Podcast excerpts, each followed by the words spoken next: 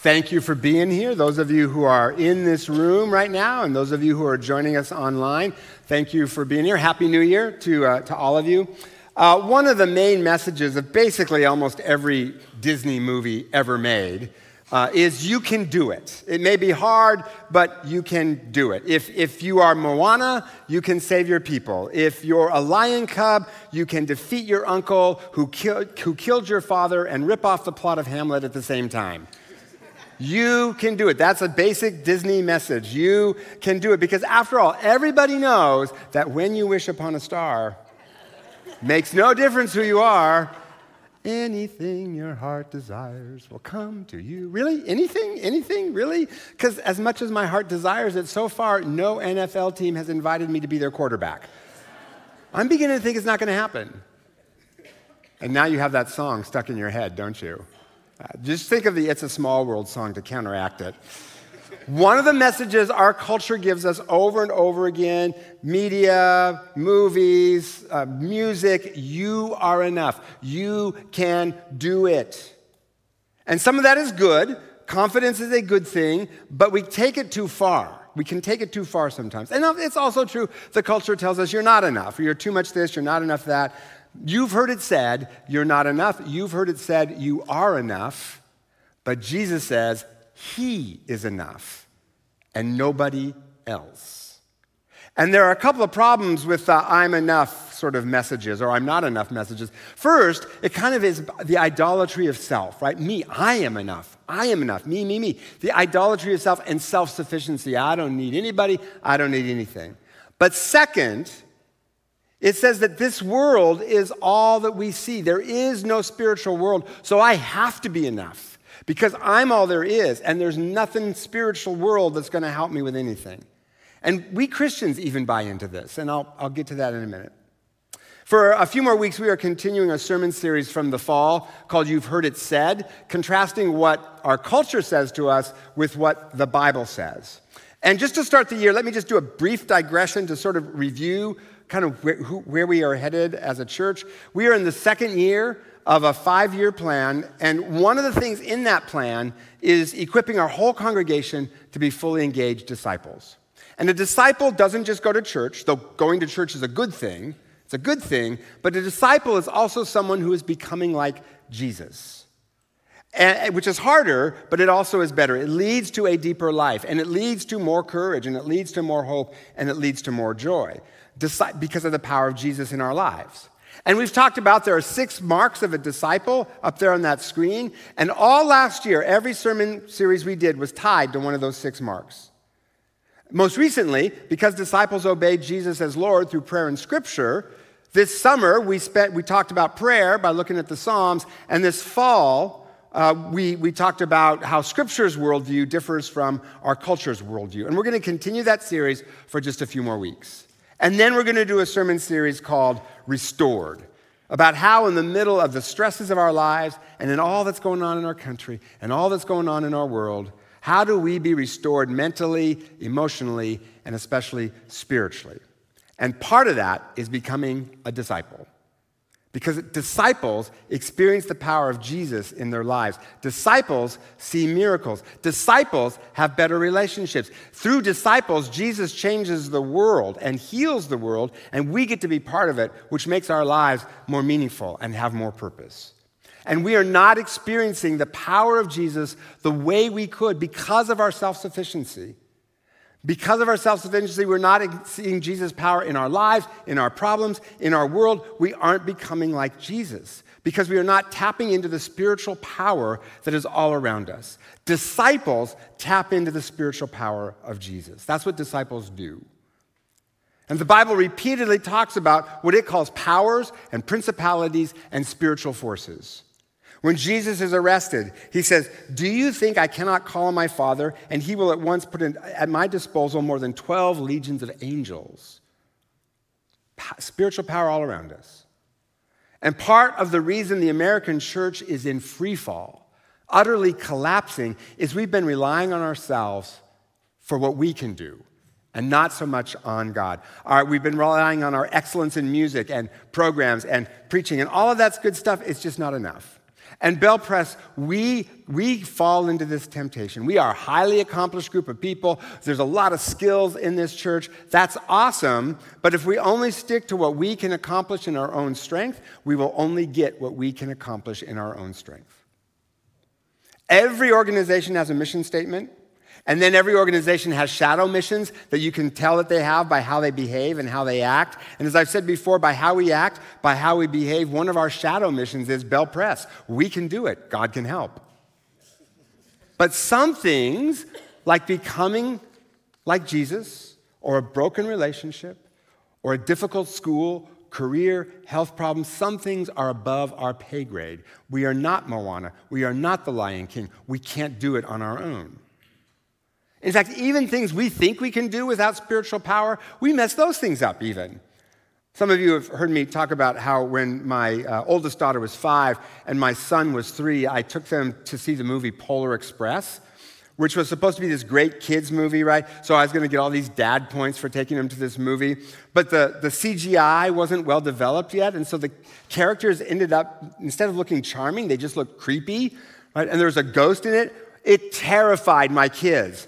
Right? They sat there with their mouths open, just like, and then finally my 3-year-old son said, "Daddy, you should not have taken me here.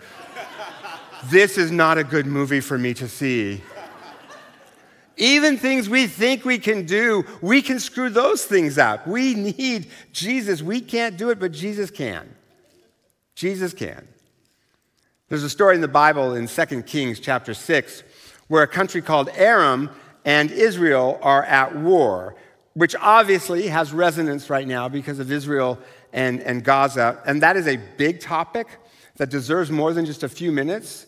So we're working on having a forum in the next few weeks where we can talk about how do we think about this and respond to this biblically for those of you who have questions and concerns about that in a few weeks. So stay tuned for that. But in this story in the Bible, a prophet named Elisha and his servant are trapped in a city surrounded by the Aramean army.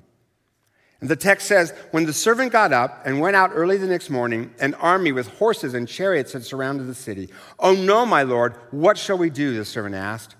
"Don't be afraid," the prophet answered. "Those who are with us are more than those who are with them." And Elisha prayed, "Open his eyes, Lord, so that he may see." Then the Lord opened the servant's eyes, and he looked and saw the hills full of horses and chariots of fire all around Elisha. Spiritual power everywhere. Elisha prayed to the Lord, "Strike this army with blindness." So he struck them with blindness as Elisha had asked. And then Elisha takes the entire army captive. What this story shows is that we are spiritually blind. And because of that, we lack the power to become like Jesus, the power to face our problems and our fears with courage and hope and joy, the supernatural kind. Because just like Elisha's servant, we can't see the spiritual world that is all around us everywhere. And often, we don't even want to see the spiritual world around us.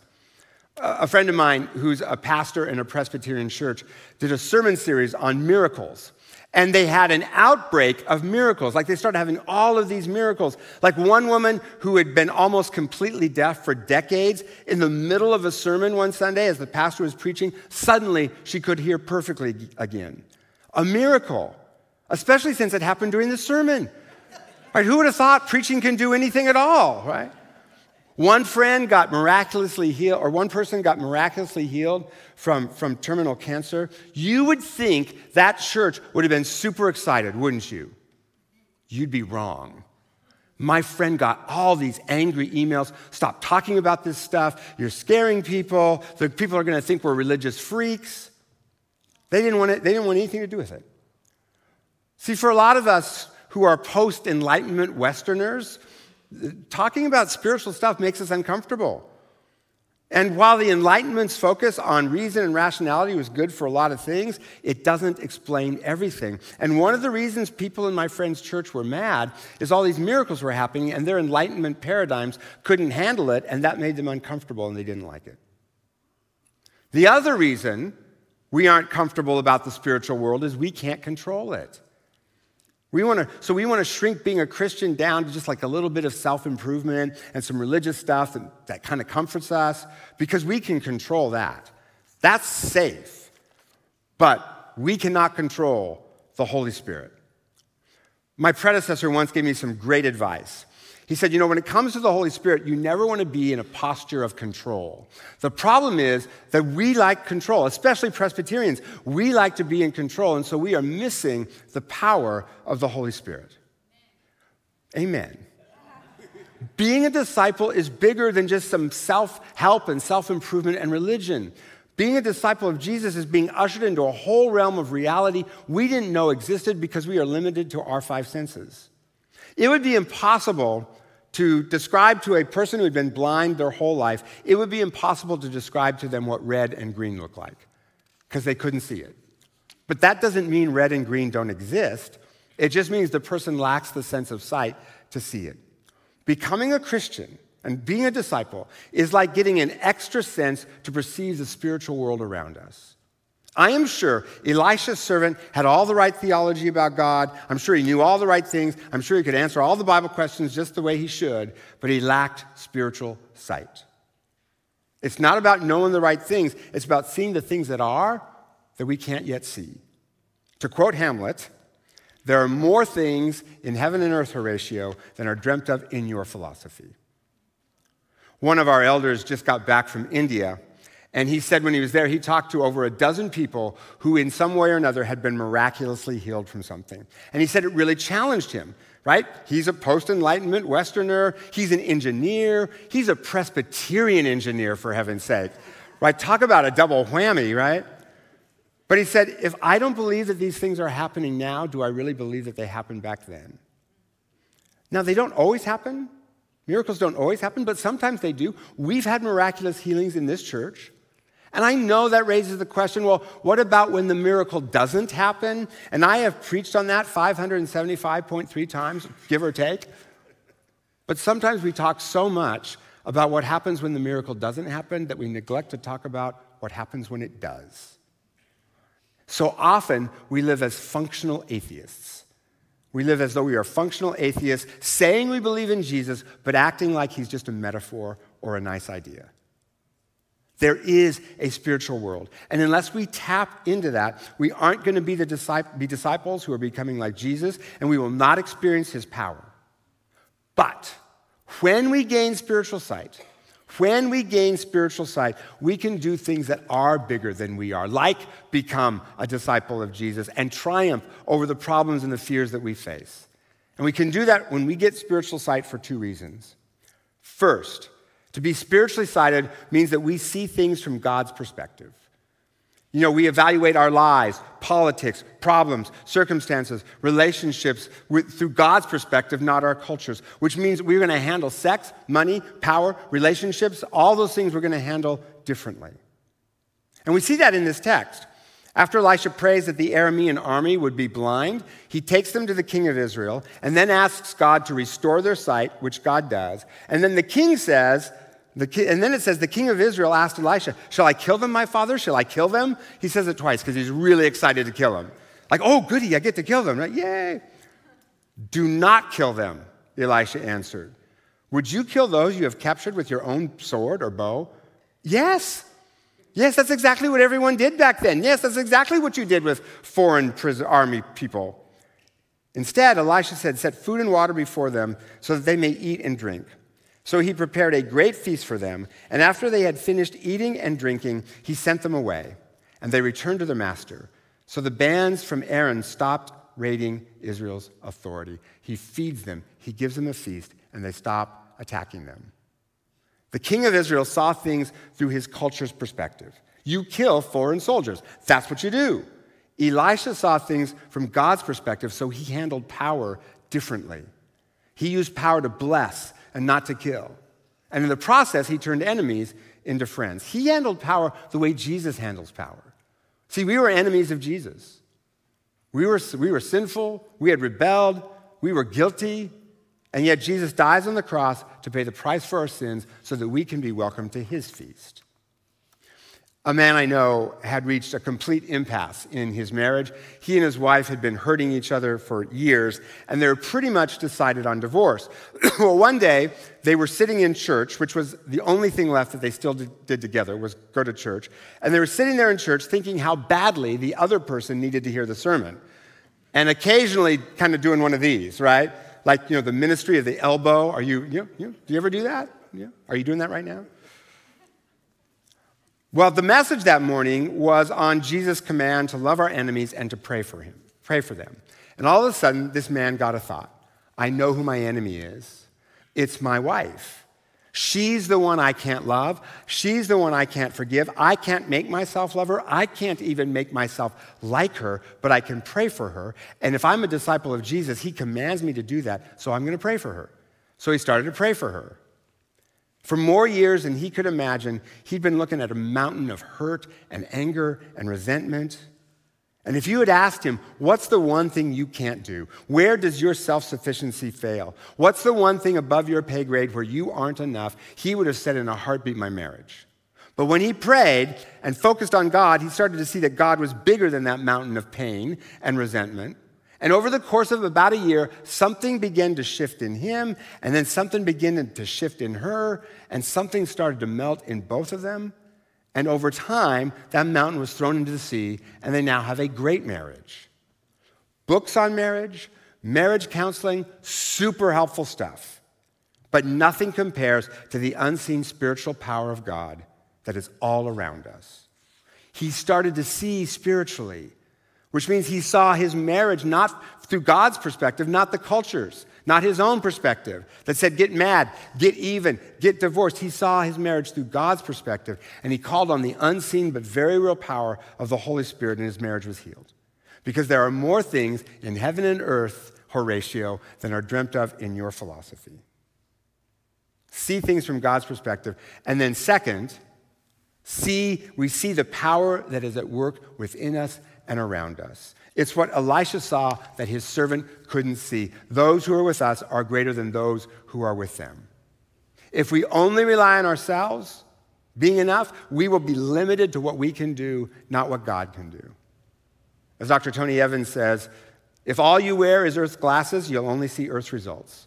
We need spiritual eyes so that we are not limited to earth's conclusions. So how do we do that? How do we tap into this spiritual power? Well, a couple of things. You have to start by admitting that you're spiritually blind. You're not self-sufficient. We can't do it. We aren't Moana. We aren't the Lion King. We are spiritually blind. You got to admit that first. Second, realize spiritual sight is a gift from God, so ask for it. Third, do what God says to do, like my friend did with his marriage. He had to take a leap of faith to obey Jesus, to pray for someone he didn't want to pray for, and then he saw God's power. See, so often, the way I approach it, the way we approach it is, okay, God, show me your power, and I'll do what you tell me to do. And God's like, no, do what I tell you to do, and you'll see my power. Obedience releases the power of God. Obedience releases the power of God. And then finally, keep our eyes open for how God is at work. And then when you see it, maybe don't try so hard to explain it away, but be open to the reality that there is a spiritual world all around us. We got an email from some of our mission partners in Mongolia who were trying to get to Hong Kong, but one of them had an ear problem, so they couldn't fly there. So they prayed, and then God opened up another way for them. A coworker drove them 9 hours from Mongolia to the border of China. Then another friend drove them to the city of Hohhot, and then a final person drove them from there to Beijing, where they got on a train to Hong Kong. But in their email, this is what they said in their email, something wonderful happened that made us realize our driving detour may not have become a detour at all. God used this journey for specific reasons, and he let us see one of the reasons. See, keyword, see. They had spiritual sight to see what was happening around them. They said in their email, we first met our friend who drove us to Hohhot when we lived there 5 years ago. We shared about Jesus with her then and have prayed for her ever since. During the drive, she told us she's been diagnosed with cancer and had surgery, and she started asking us about our faith and about church and how she could attend church. But being a Christian, there is really dangerous, and the government's been getting more strict, so we didn't want to risk the security of others by sending her to some church. So see, something they couldn't do. They couldn't do that, above their pay grade. So they said that night we prayed that God would somehow lead our friend to a church, even though we couldn't connect her. At 2 a.m. the next morning, our friend met us to say goodbye, along with a driver she found to take us to Beijing, just some random driver. And we prayed with her and said goodbye and then set off with the driver. But he happened to see us when we were praying for her, and he revealed on the drive that he was a Christian too. And we told him about our friend, and he said that he would go back and he would find her and he would take her to his church. He is the only person we met in Hohhot on our trip. We saw that our trip probably wasn't really ours at all, and that perhaps God is willing to take his children across the world for the sake of one lost soul. Now, it could, of course, be a coincidence that this random driver just happened to be a Christian, except even though Christianity is growing very fast in China, there still aren't very many Christians. And in a country of 1 billion people, the chances would be kind of low.